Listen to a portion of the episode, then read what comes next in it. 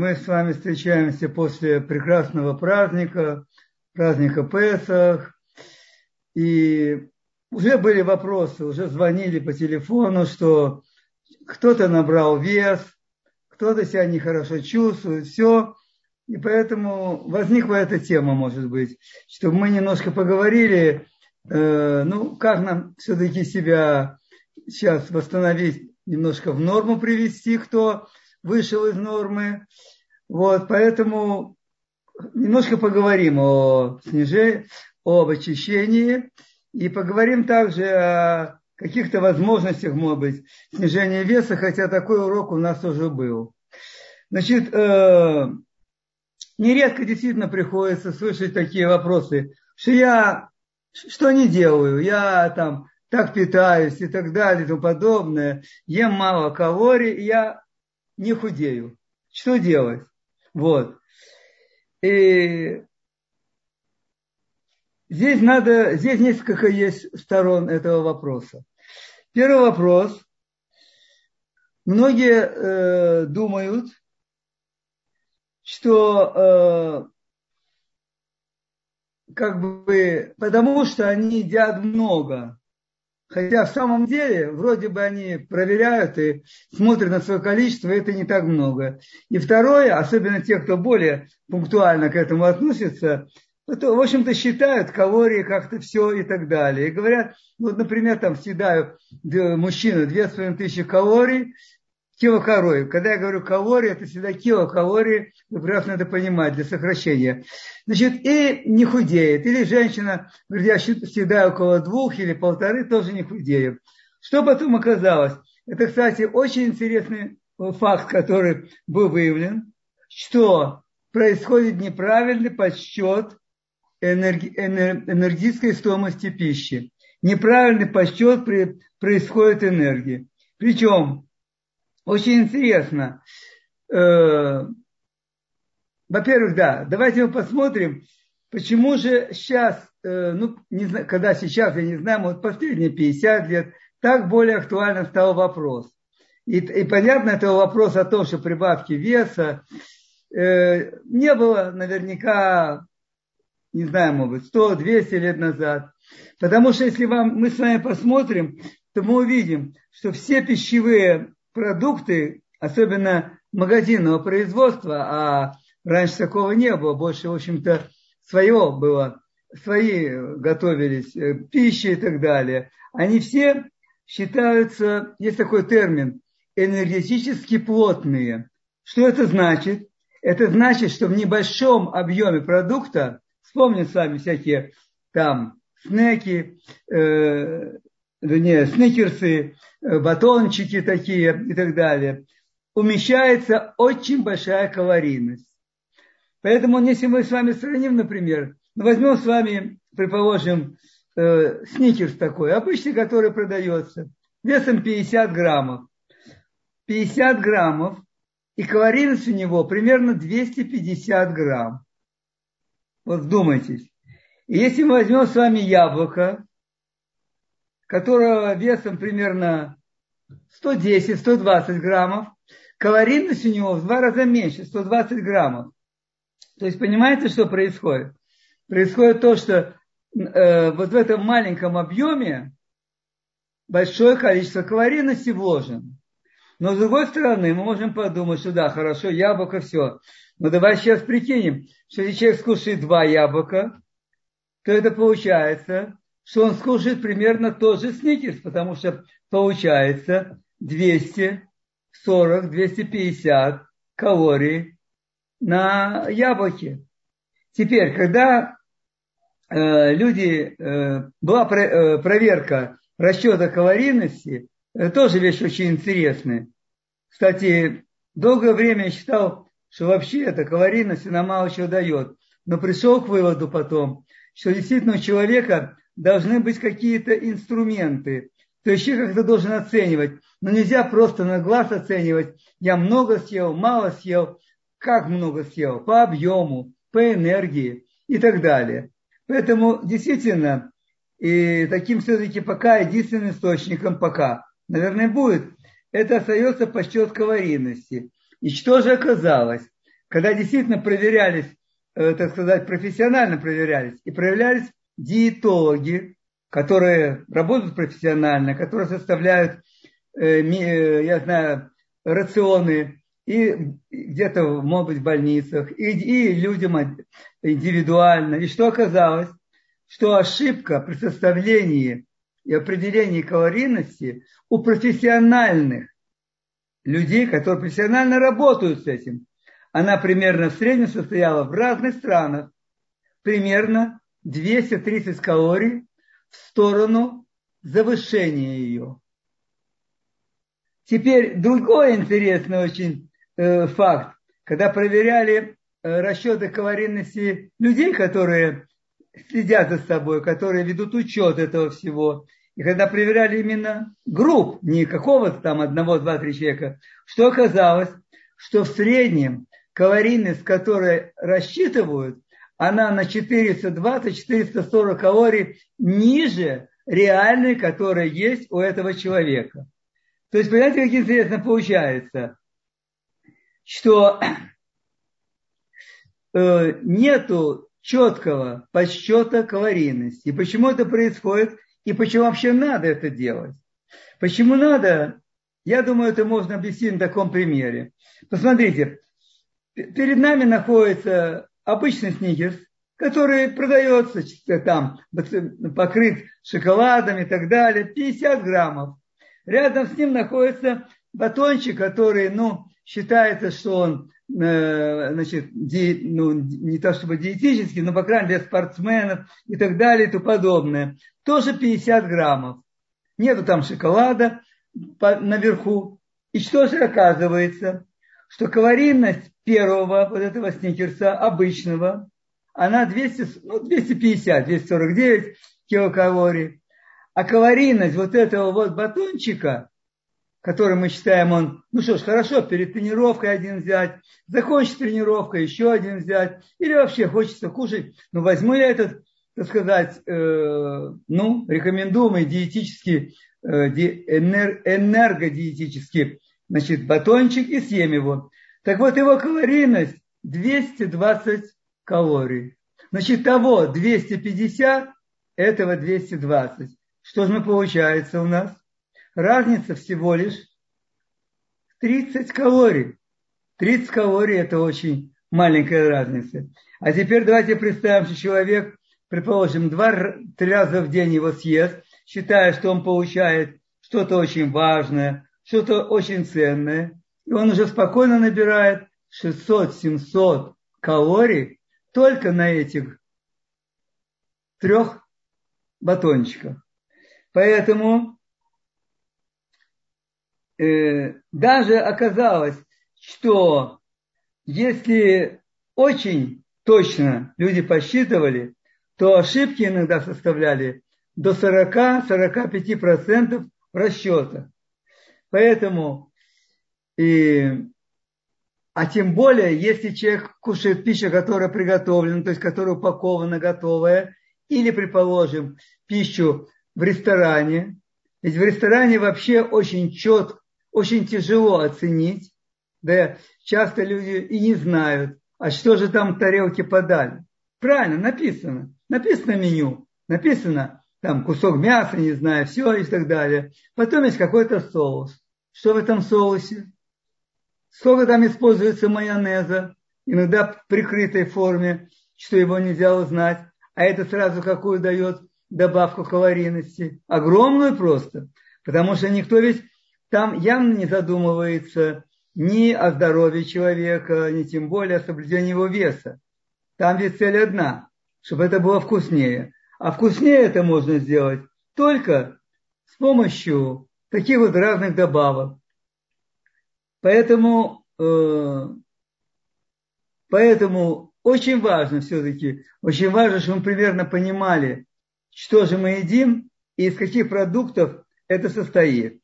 Теперь, и действительно, есть такое понятие, тоже недавно узнал, гипервкусная еда.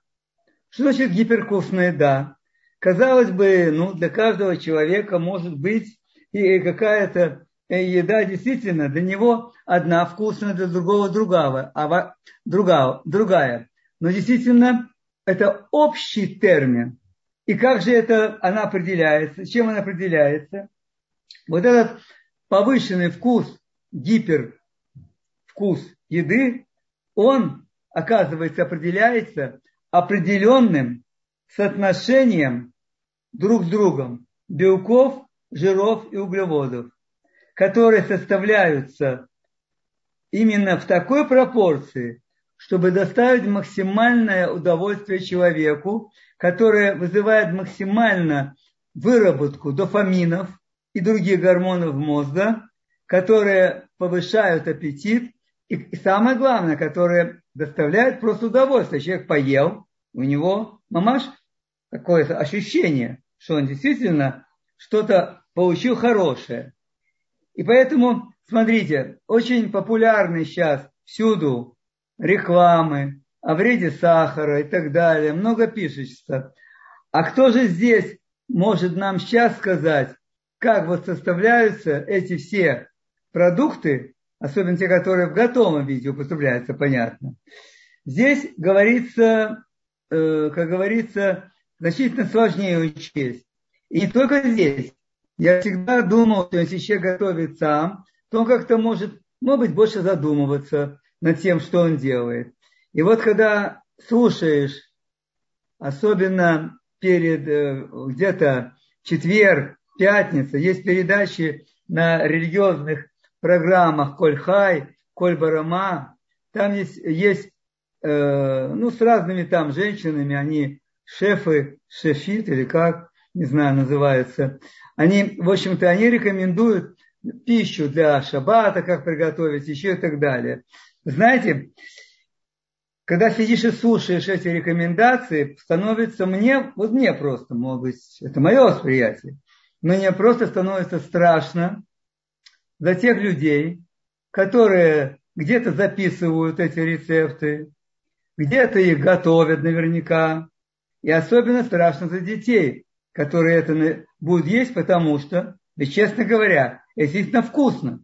Это много масла, очень длительная термическая обработка, много сладостей воится. И понятно, что тут это беспроигрышный вариант, что это будет вкусно. Как это дальше действует, я не знаю. Поэтому мне очень, э, как бы вам сказать, мне кажется, что не боюсь этого слова, это просто я считаю это преступление, особенно перед растущим поколением. Давать такие рецепты, так, и к чему это приводит, мы уже, в общем-то, знаем.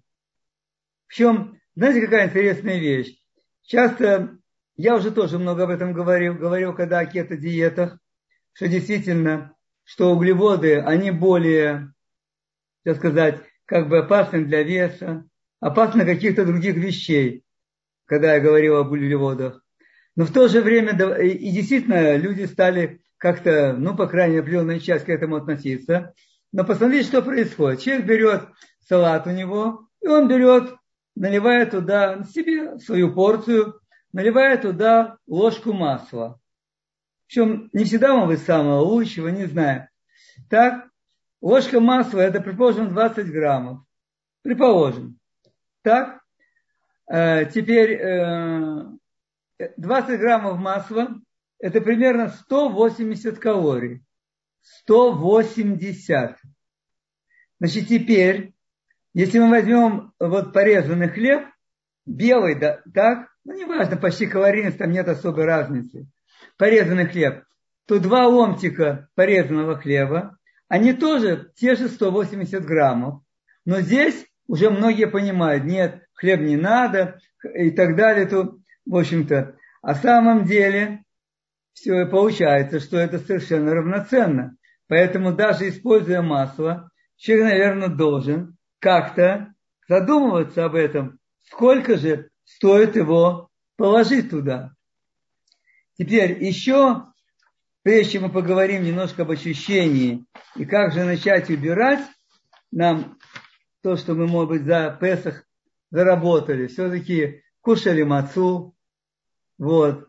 И не только мацу, а я расспросил, например, ну, людей, ну, что кушают, я спросил, что я по себе не знаю, но люди-то кушают в основном, мешками картошку закупали. Значит, картошка, курица, маца. Но я не знаю, что еще. Даже не знаю, что еще добавить. То есть, понимаете, что получается?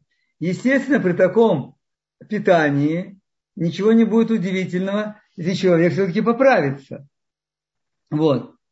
Поэтому э, как здесь правильно подходить, это очень такой сложный вопрос.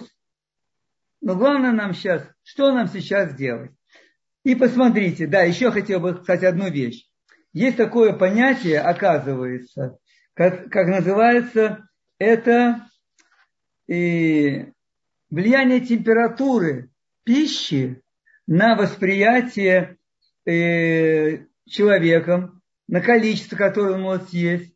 И, например, если мы возьмем с вами холодные напитки, ну, вот всякие там сладкие эти напитки, которые продаются, начиная там Кока-Кола, там еще что-то и так далее. Все знают, что холодного напитка человек выпьет больше, чем если он будет теплым. Я думаю, это ни у кого не вызывает сомнения. Значит, что получается?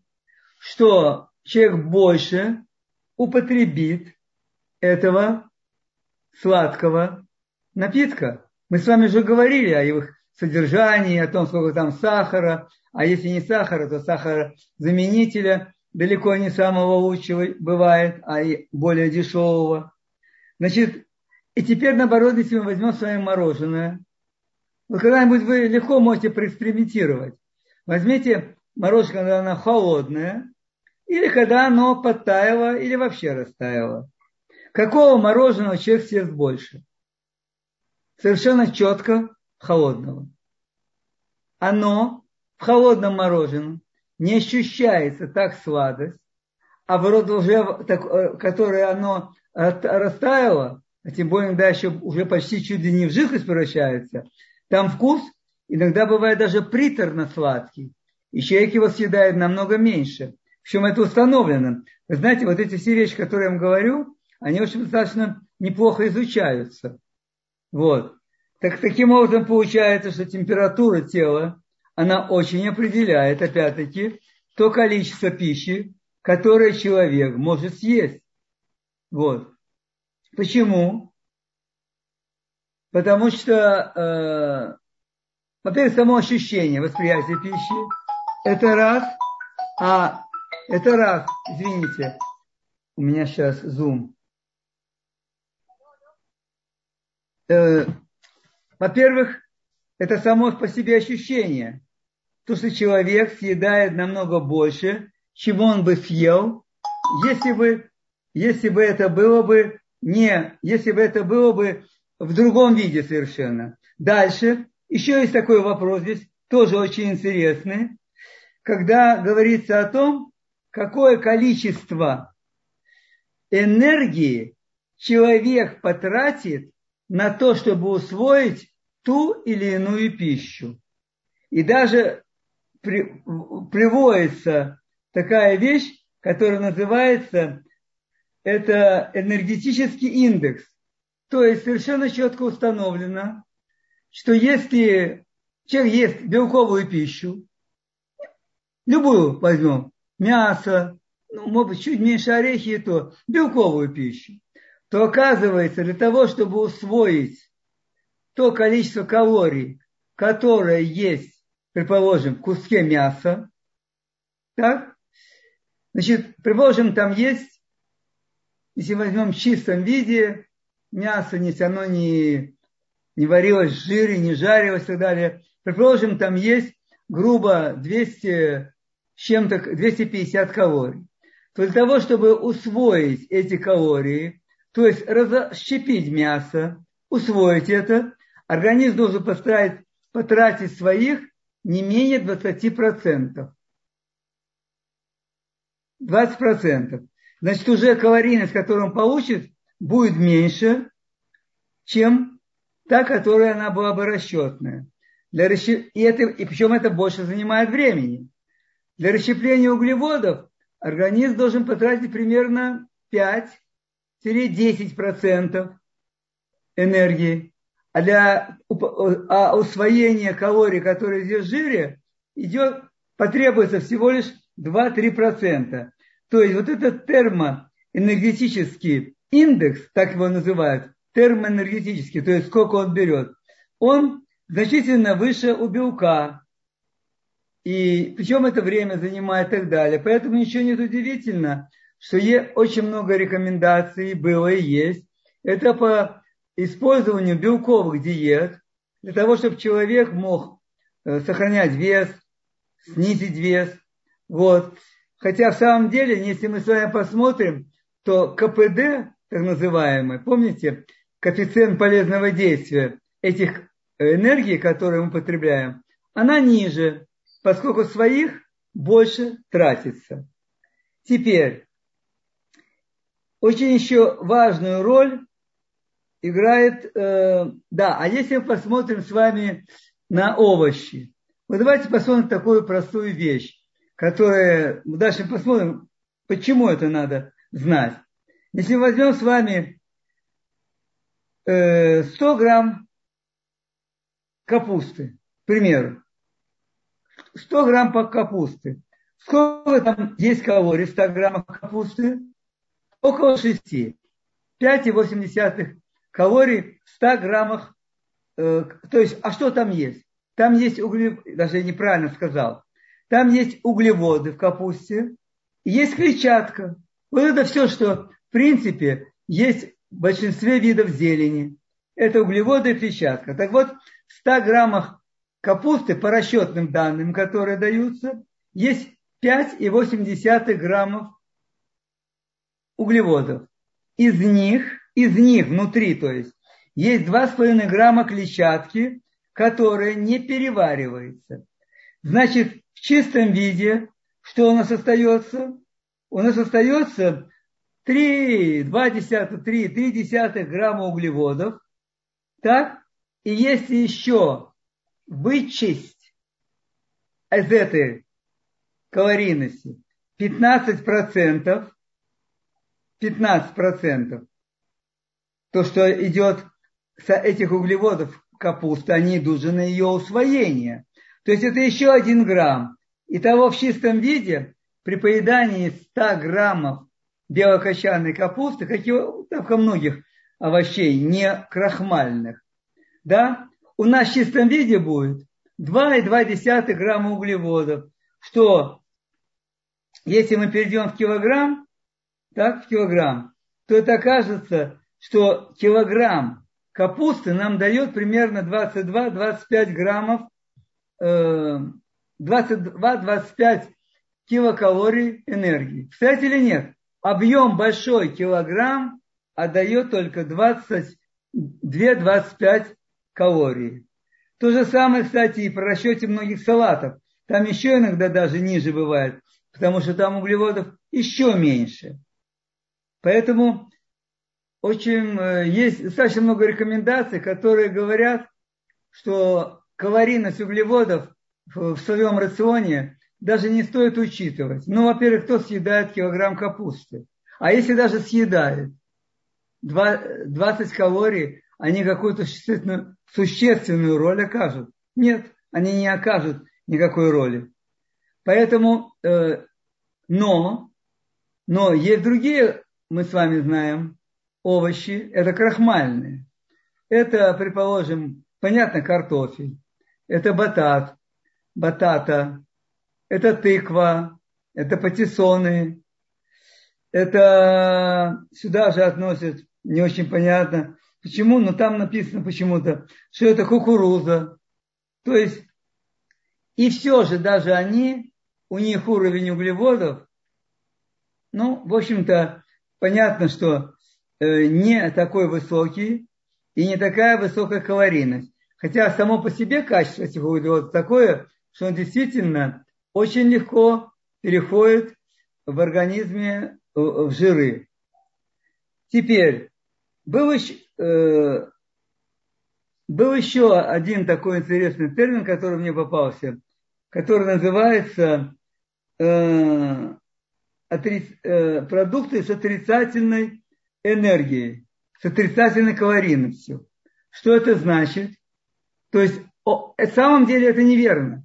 Но он был введен, и в Ютубе я посмотрел немножко всего лишь.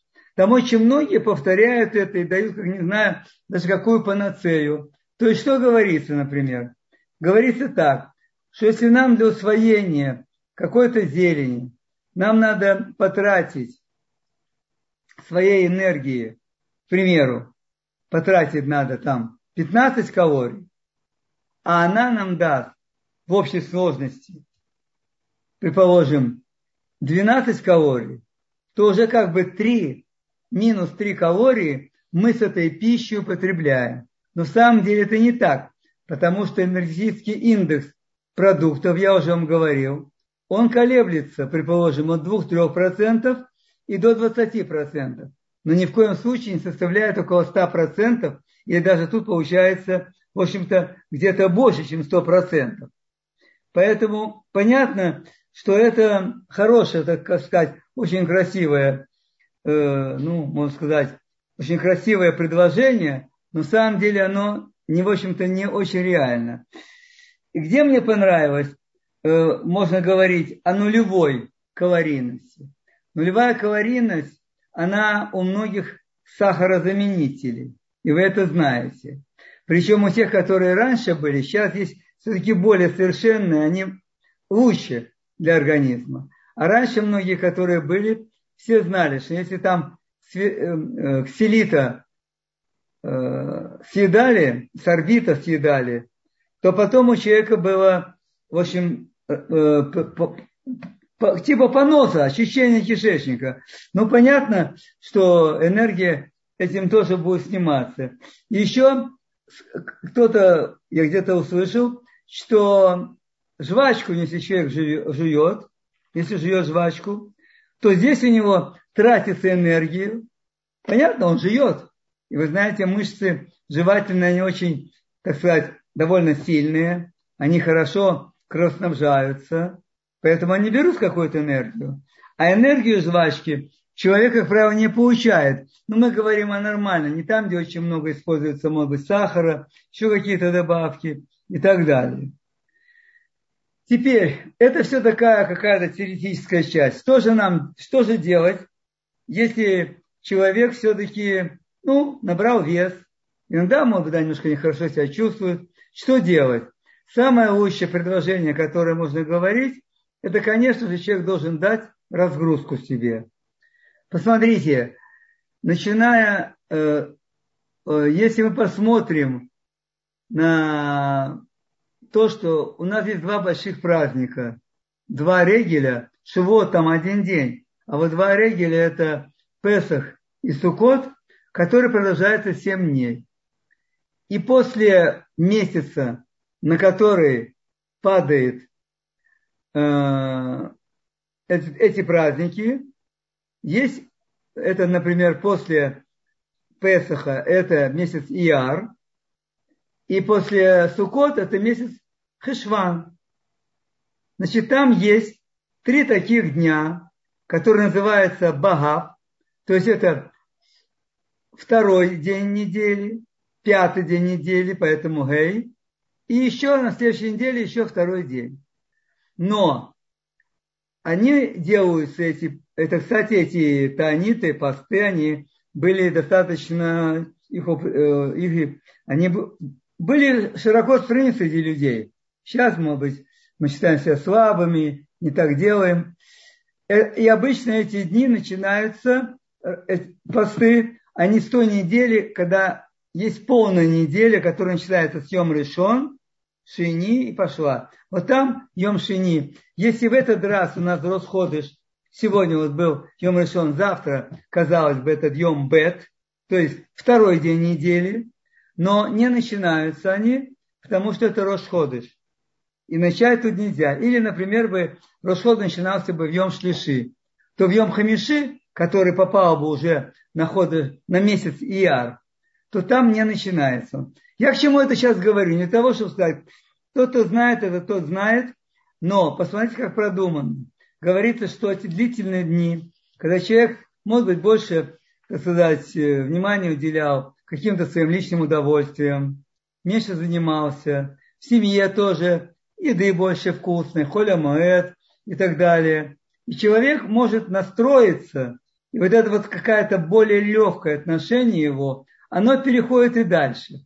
И для того, чтобы остановиться здесь, то рекомендуется, введены были эти посты. Есть другие там объяснения тоже в отношении дождя, урожая и так далее. Но я сейчас беру с точки зрения, что перевести это в материальное, так сказать, э, материальное русло, с точки зрения, что, видите, даже здесь рекомендуются посты, то есть разгрузка. И это очень интересно. Что значит разгрузка? Разгрузку можно делать совершенно по-разному.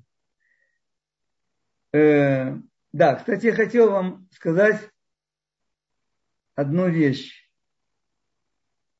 В отношении, отношении, отношении как формирован взгляд людей на питание.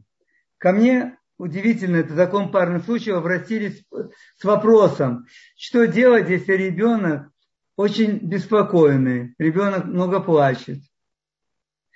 И, ну, понятно, говорят, э, и врачи надо менять матерну, надо подбирать. И что не подбирается, то ничего, в общем-то, нет эффекта как такового.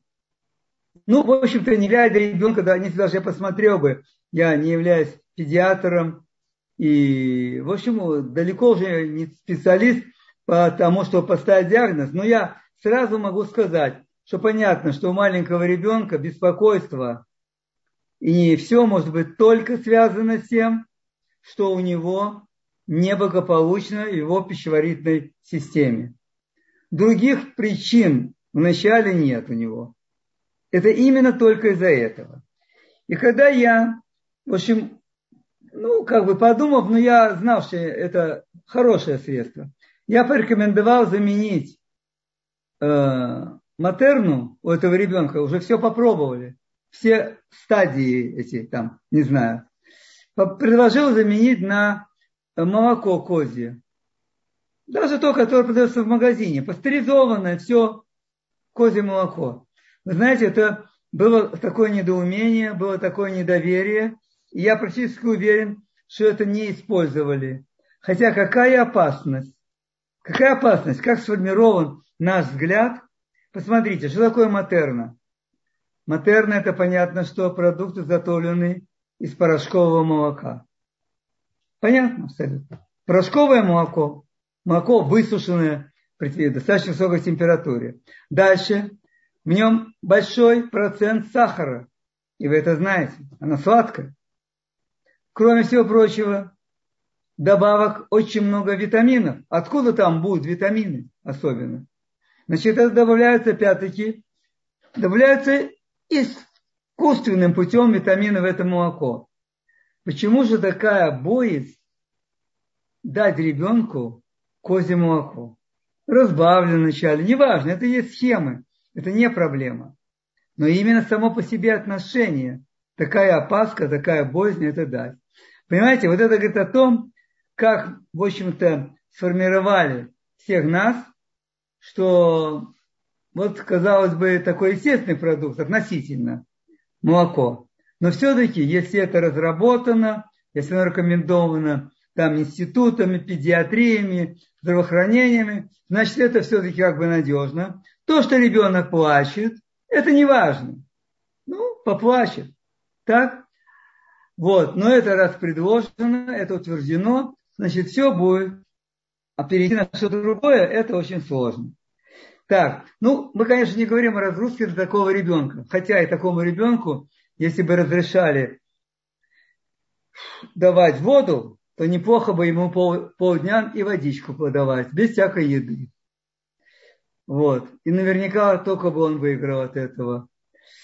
Значит, что же такое разгрузка? Разгрузки могут быть самые разные.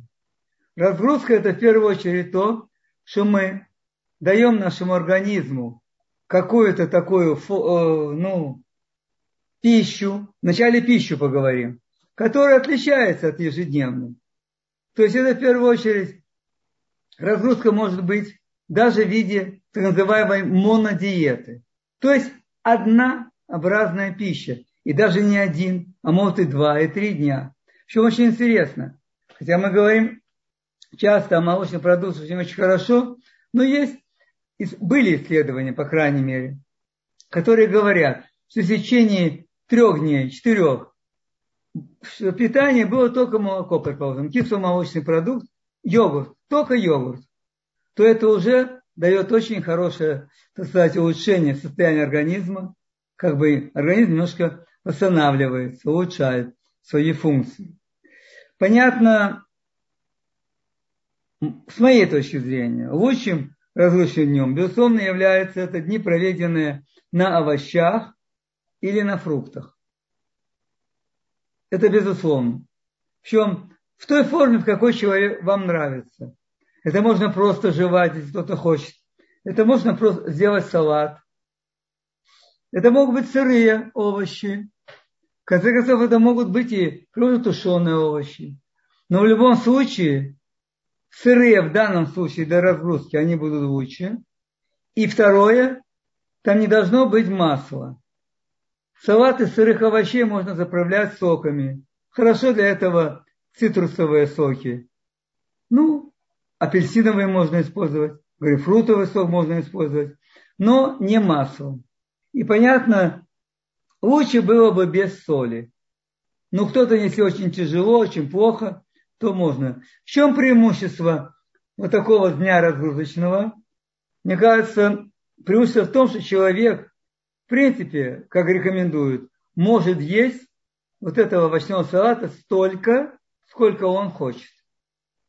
Нет ощущения как бы пустоты в желудке.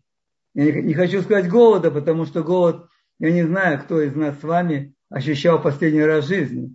Я так думаю, что, может, я ни разу в жизни не ощущал его, скорее всего. Но все равно же ем, к сожалению. Вот. Так вот, э, здесь человек может не чувствовать ощущения голода у него нет.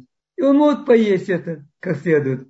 Дальше, это очень выгодный э, вариант, если человек э, последний прием пищи делает относительно не поздний, что очень помогает и сбросить вес, и улучшить общее состояние. Я считаю, например, оптимальное время последнего приема пищи – это 4, ну, в крайнем случае, 5 часов дня. Дня, вечера, скажем, неважно. И тогда многие люди, особенно те, кто идут поздно спать, а о сне мы с вами говорили, когда стоит засыпать, ложиться спать, Конечно, может быть, они в 11 хотят есть, я не знаю. Тяжело как-то. Но опять все зависит от того, как настроится человек в значительной мере. Тогда вот такой может быть морковный салат, капустный салат. Он может очень хорошо выручить человека. И он, у него не будет этого чувства голода и как бы пустоты в желудке. Поэтому это еще одна сторона, из-за которой овощные салаты, они, в общем-то, могут оказаться очень полезными. Теперь, есть вариант разгрузки, понятно, что это э, вода. К воде нужно подойти, может быть, если суро, тяжело сразу подойти так, то можно э, вначале на салатах попробовать быть. Потом, может быть, отменить первый прием салата. Или, может быть, наоборот, до четырех ничего не кушать, а пить воду. А в четыре, если уже стало очень тяжело, обычно в таких случаях, когда человек на воде или вообще тонит, который у нас, он без приема воды. Обычно после часа-двух начинается, голова болит, еще что-то. Понятно, идет интоксикация потому что организм начинает пожирать э, собственные там какие-то продукты отложения в кишечнике и так далее, и это выбрасывается в кровь, и это проходит, это мы знаем. Это вещь совершенно точка, точно известная. Поэтому, когда человеку тяжело, то вот тогда вот этот салат может быть, если можно тянуть, я знаю, там, до 6 часов, до 7 часов, да, тогда его можно поесть. Если человек в состоянии, в общем-то, устоять, то, конечно, хорошо, если будет этот э, разгрузочный день, разгрузка, она будет на воде, я имею в виду. Она именно будет от захода солнца, восхода солнца, извините, и оптимальный вариант – это не по заходу солнца, а оптимальный вариант – это на следующий день утро. Таким образом, получается так называемый 36-часовое голодание, о котором много писал Брех, в котором вообще пишется, что, конечно, оно с точки зрения эффективности, особенно жира, сжигания жира при лишнем весе, оно очень эффективно. Такой день обычно дает, ну, в зависимости от начального, исходного веса, он может дать от э, кило 200 до полутора, до килограмма 800 э, снижения веса за этот день. Дальше. Очень интересно, есть э, в индийское, ну, может быть, даже это не медицина, а, наверное, это и, и медицина, и урведа и так далее, где говорится о том, что у нашего организма есть 40-48-дневный цикл его функционирования. И как бы через каждые 40-48 дней он снова приходит в какую-то точку. Понятно, что это не совсем та же и снова идет. Так что оказалось, ну это уже давно, там установили, оказалось, что э, вот в течение этих дней есть минимум три дня, когда человек абсолютно не нуждается в пище и очень хорошо это переносит. Он даже не ест целый день, и этого не замечает, и это никак на него не влияет. То есть в течение вот этого цикла 40-48 дней, три дня есть не, не подряд, а в течение три дня есть, которые именно как бы могут легко проходить ощущение организма. Но поскольку такая чувствительность, которая позволяет определить, какие же это три дня, из этих 48, она, в общем-то, большинством людей потеряна, как, он, как говорят они, то предлагается такая система, она называется у них Экадаши, ну ни о чем не говорит, просто я вам назвал, вот, которая говорит о том, что рекомендуется делать разрузочные дни, причем опять-таки идеальный вариант, это понятно, только на воде, более такой, может быть, легкий для человека вариант, это опять-таки на овощах. Рекомендуется делать два раза в месяц. Это за четыре дня до новолуния и за четыре дня до полнолуния. То вы прекрасно понимаете, это получается как бы, если мы посмотрим, это последние, за четыре дня до окончания предыдущего месяца за 4 дня. И потом это 15 число, значит, получается где-то, предположим, 11 число каждого месяца, именно я беру месяц еврейский, 11 день, неправильно сказал, 11 день каждого месяца. Вот он как раз подходит, по этим мнениям, он подходит для эффективного такого ощущения и разгрузки. Вот эти вот методы, они действительно очень хорошо работают. И тот, кто их соблюдает, кто соблюдает время приема пищи, последнего приема пищи, наверняка всегда может достичь эффекта. И такого не бывает. Если мне говорят, и не только мне это написано, что я вот и то делаю, и это, у меня калорийность низкая, я все равно не худею. Этого быть не может значит, этот человек все равно много ест, неправильно ест. Вот. Хотя, конечно, когда первые избыточные килограммы, они уходят легче, потом тяжелее, безусловно, здесь сложнее обойтись без соответствующей нагрузки физической. Причем, если мы говорим о ходьбе, то ходьба должна быть не менее часа. Она должна быть примерно час.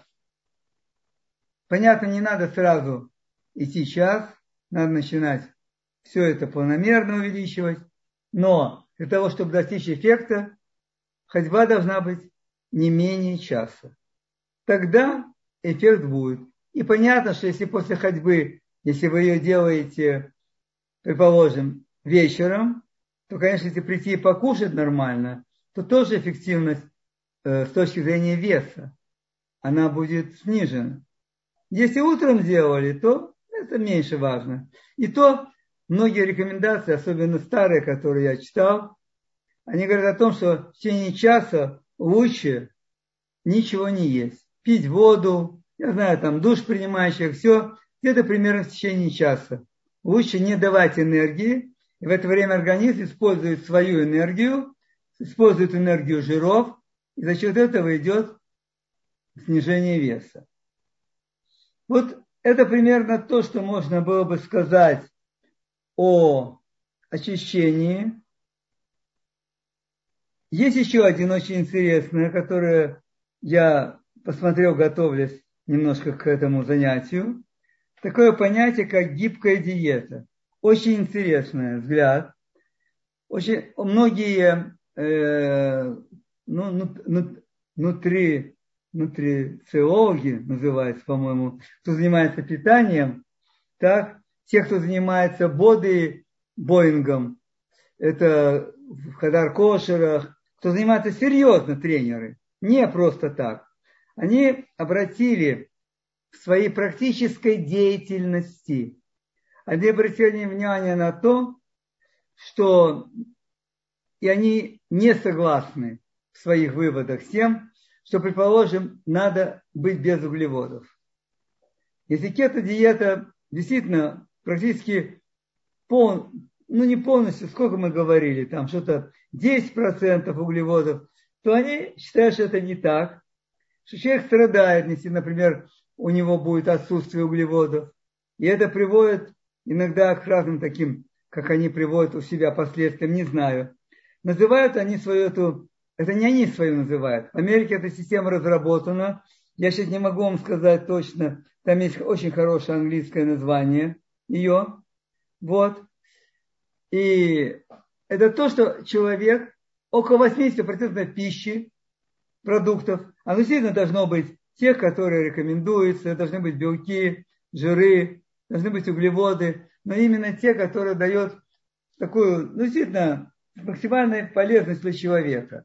С другой стороны, если человек любит, например, какие-то продукты, ну, любит он, предположим, там иногда съесть какое-то печенье, и любит еще что-то, которое по всем канонам является как бы не очень допустимым. Они считают и показывают на практике работы со многими людьми, потому что у них проходит в группах огромное количество людей. Они считают, что это не приносит никакого ущерба. Никакого ущерба не приносит. И человек, ему хочется это съесть иногда. Ну, хочется, значит, надо съесть. Наверное, в этом тоже есть своя правда, потому что все время держать себя человеку в рамках, это очень сложно. Поэтому, не знаю, я по себе знаю, например, что если, предположим, у меня есть прием пищи с хлебом, я сейчас не буду говорить о том, какой хлеб, но с хлебом все-таки, чувство удовлетворения, чувство, как бы, которое ты получил от этой приема пищи, оно выше, чем если ты съешь одни овощи. Это, я думаю, что, наверное, это, ну, у многих людей так.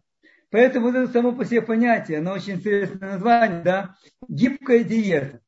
Действительно, считается, что не надо так, может быть, задоминироваться на абсолютно без углеводистой диете. Абсолютно. А вероятно, можно себе какие-то вещи позволить, но опять-таки надо задумываться над тем, что делает. Надо смотреть, с какой частотой человек это делает, И понятно же, надо учитывать то, что человек съел с точки зрения калорий, обязательно учитывать. Тогда человек будет видеть. Понятно же, кто хочет достичь хорошего эффекта, серьезного эффекта, безусловно, стоит все-таки подсчитывать калории, которые он потребляет. Калории по табличным данным. Причем это же не надо все время делать. Большинство из нас, в общем-то, употребляют довольно однообразную пищу в течение дня. Поэтому если человек как-то уже рассчитал какие-то приемы пищи свои, то следующие они будут ну, с небольшими какими-то изменениями. И очень интересно приводятся данные, особенно люди, которых надо набрать вес. Они говорят, ну, вроде бы много ест человек этот. В самом деле он ест много овощей. У него по объему питания достаточно много. Но с точки зрения калорийности у него явно недостаток. явно недостаток. Мы тоже с вами говорили. Килограмм капусты 22-25 калорий или килограмм салата. Но мы вами, с вами можем представить, сколько килограмм салата съесть. Вот. Поэтому здесь надо смотреть, у кого задача есть, он хочет набрать вес. Вот, так что то, что мы с вами здесь проговорили, а, и вот когда вот эти вот защит, э, люди, которые основали эту систему гибкой диеты, то есть ввели ее, она, в общем-то, необоснованна. Люди часто себе, ну, кушали то, что им нравится, все, но у них там не нравится одна фраза. Они говорят так, что простота питания – это главный залог нашего с вами и здоровья, соответственно, поддержания веса, именно простота питания. Вот это, мне кажется, очень важный фактор. И хорошо бы нам это, в общем-то, учитывать. И я думаю, все. Если есть какие-то вопросы, у нас остается 7 минут. Может быть, мы тогда послушаем, что, какие вопросы будут. Да, я вижу, здесь есть у нас поднятая рука. Мы включим микрофон. Татьяне.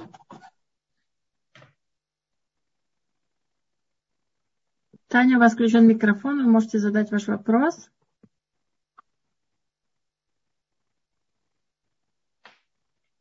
Я вижу, по каким-то причинам нам не удается наладить связь. И, Таня, попробуйте включить у себя тоже микрофон.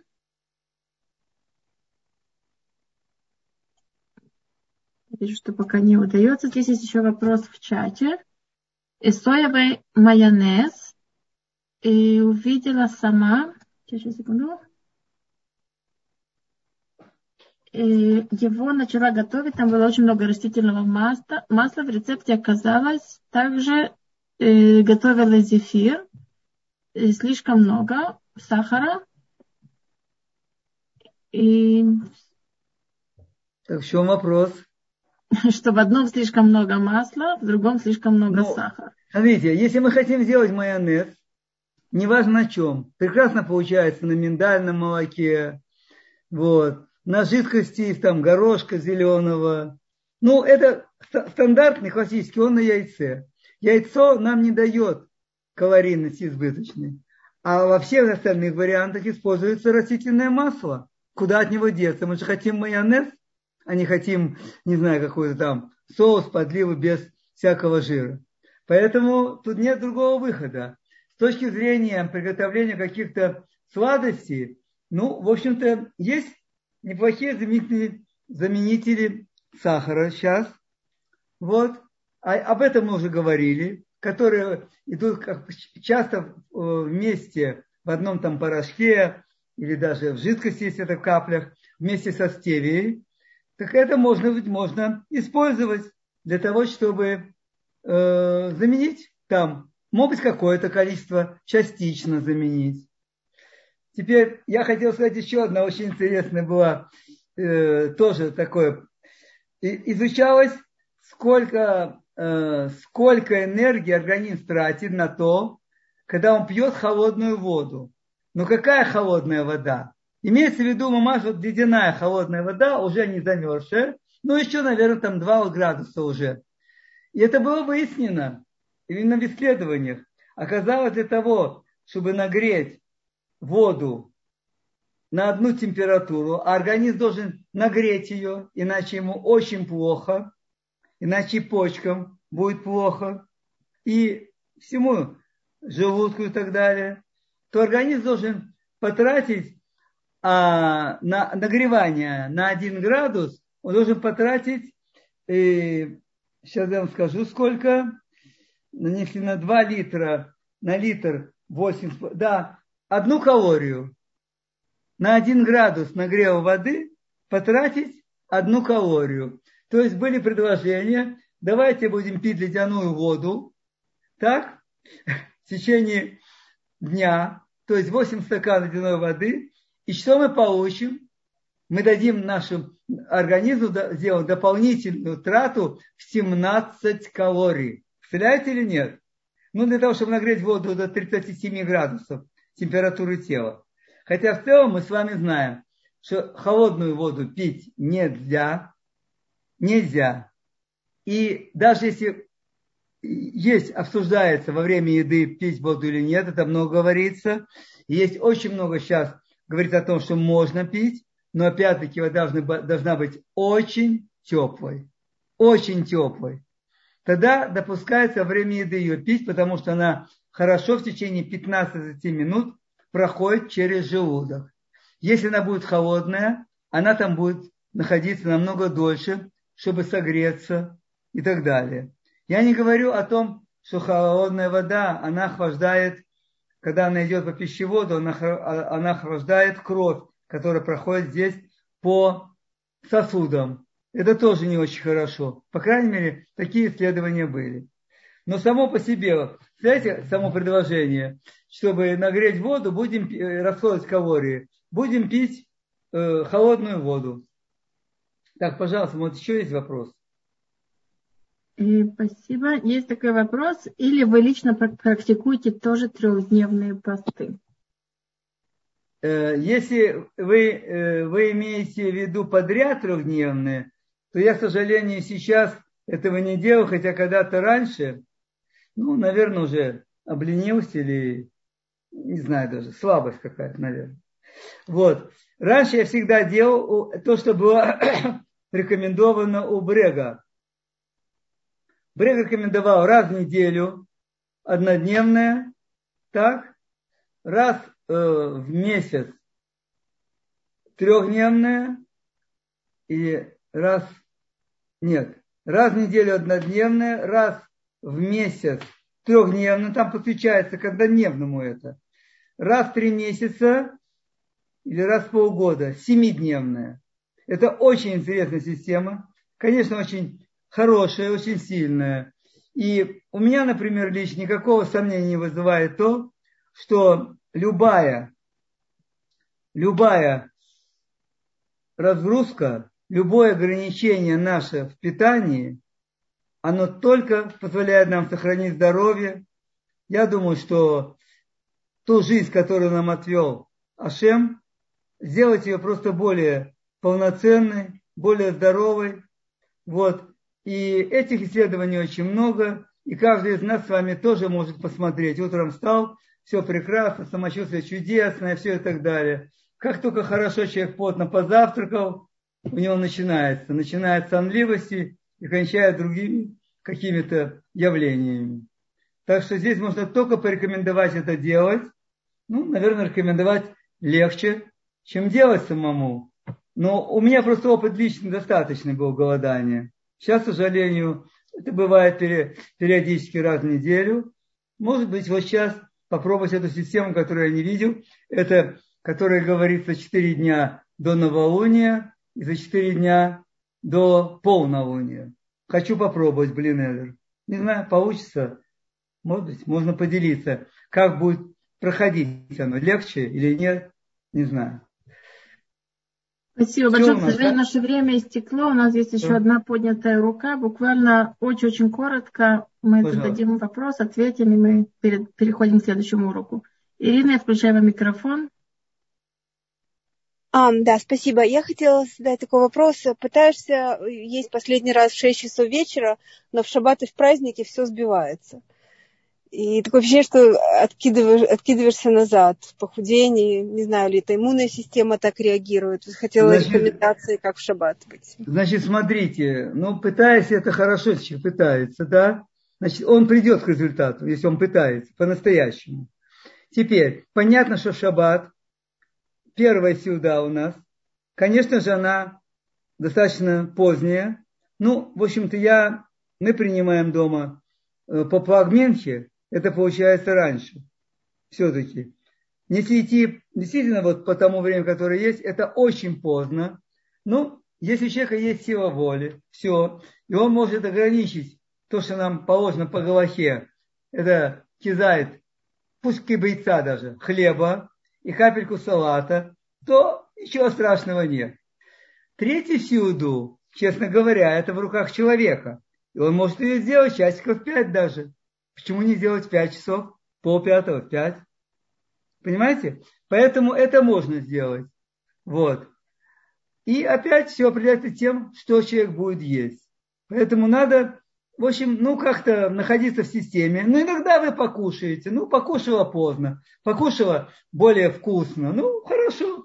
Может быть сделать потом разгрузку хотя бы до 3-4 дня следующего дня часов. До 3-4 часов следующего дня. И все. Главное не мучиться. Если человек поел, главное, чтобы он там не мучился. Ах, зачем я поел? Что же я сделал? Вот это очень важно. Не надо мучиться.